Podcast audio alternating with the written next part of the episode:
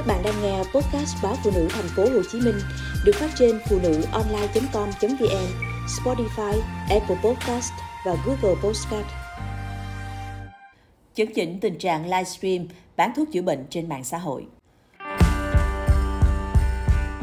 Thuốc điều trị bệnh dù là loại có buộc phải được kê đơn hay không, đang được mua bán rầm rộ trên các trang mạng xã hội. Chỉ cần gõ từ khóa cần thuốc điều trị, lập tức các hội nhóm như Hội Nhà thuốc Tây, Hội Dược sĩ Nhà thuốc, Hội bán thuốc sĩ và lẻ, thuốc gia truyền, thuốc kháng sinh vân vân sẽ lập tức xuất hiện. Mỗi hội có từ hàng chục ngàn đến hàng trăm ngàn lượt theo dõi.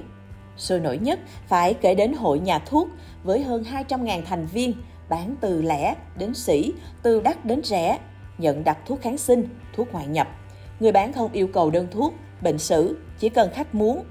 Thuốc nào cũng có, kể cả thuốc kê đơn, kháng sinh. Thuốc sẽ được người bán gửi xe ôm công nghệ tới người mua. Livestream, tức quay phát video trực tiếp, là phương thức đang được nhiều người bán thuốc ứng dụng để bán hàng. Không ít người bán bên cạnh việc giới thiệu, quảng cáo sản phẩm, còn cạnh khóe đã kích đối thủ cạnh tranh nhau.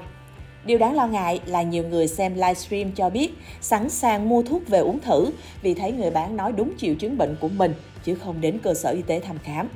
Theo tiến sĩ bác sĩ chuyên khoa 2 Nguyễn Minh Tuấn, trưởng khoa thận nhân tạo, Bệnh viện Chợ Rẫy, hiện nay vẫn còn có bệnh nhân bị ảnh hưởng chức năng thận, suy thận cấp do lạm dụng, tự ý sử dụng thuốc. Kết quả sinh thiết thận thường có tổn thương hoại tử ống thận hay mô kẻ thận phải lọc máu điều trị. Có người sau khi điều trị thì chức năng thận phục hồi một phần. Cũng có người dù được cứu sống nhưng thận bị suy hoàn toàn, phải chạy thận nhân tạo, lọc máu suốt đời. Về tình trạng mạng xã hội rao bán tràn lan nhiều loại thuốc cả đông y lẫn tây y không rõ nguồn gốc, không cần toa, bác sĩ Nguyễn Minh Tuấn cho biết. Hiệu quả của các loại thuốc này hầu hết chỉ được người bán cam kết. Các bình luận cho biết đã uống thuốc và hết bệnh nhưng không có bằng chứng cụ thể. Tuy nhiên, người xem lại tin tưởng, truyền tay nhau mua về để sử dụng và không thắc mắc người bán có phải là bác sĩ hay dược sĩ hay không, có giấy phép hành nghề hay không. Điều này rất nguy hiểm.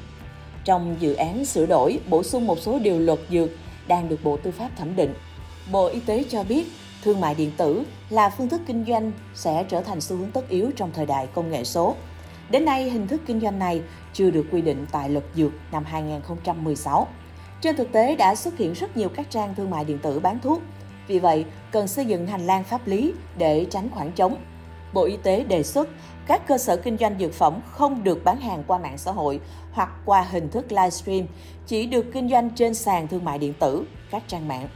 Cơ sở kinh doanh dược phẩm có thể đăng thông tin về sản phẩm mà không phải xin xác nhận từ cơ quan quản lý.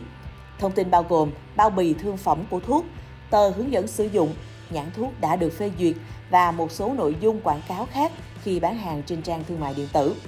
Phó Chánh Văn phòng Sở Y tế Thành phố Hồ Chí Minh Nguyễn Hải Nam cho biết, kinh doanh dược phẩm trực tuyến bán qua mạng xã hội, livestream chưa được pháp luật công nhận. Vì vậy, nếu một người cố tình bán thuốc theo hình thức trên là hành vi vi phạm pháp luật, nếu phát hiện các đơn vị, cơ sở kinh doanh vi phạm các hành vi mua bán trên hay nghi ngờ thuốc không rõ nguồn gốc, không có số đăng ký hay lợi dụng mạng xã hội quảng cáo gây nhầm lẫn thuốc điều trị và thực phẩm chức năng. Người dân có thể thông báo cho Sở Y tế thành phố Hồ Chí Minh thông qua ứng dụng y tế trực tuyến hoặc đường dây nóng. Ngay sau khi nhận phản ánh, Sở Y tế thành phố Hồ Chí Minh sẽ phối hợp với cơ quan liên quan để kiểm tra, xử lý nghiêm các trường hợp vi phạm.